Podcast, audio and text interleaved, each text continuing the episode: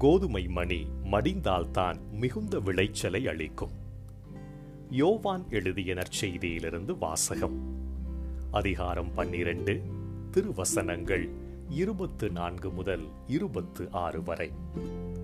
அக்காலத்தில் இயேசு தம் சீடர்களுக்கு கூறியது கோதுமை மணி மண்ணில் விழுந்து மடியாவிட்டால் அது அப்படியே இருக்கும். அது மடிந்தால்தான் மிகுந்த விளைச்சலை அளிக்கும் என உறுதியாக உங்களுக்கு சொல்கிறேன். தமக்கென்றே வாழ்வோர் தம் வாழ்வை இழந்து விடுவர். இவ்வுலகில் தம் வாழ்வை பொருட்டாக கருதாதோர் நிலை வாழ்வுக்கு தம்மை உரியவராக்குவர். எனக்கு தொண்டு செய்வோர் என்னை பின்பற்றட்டும். நான் இருக்கும் இடத்தில் என் தொண்டரும் இருப்பர். எனக்கு தொண்டு செய்வோருக்கு தந்தை மதிப்பளிக்கிறார். ஆண்டவரின் அருள்வாக்கு கிறிஸ்துவே உமக்கு புகழ்.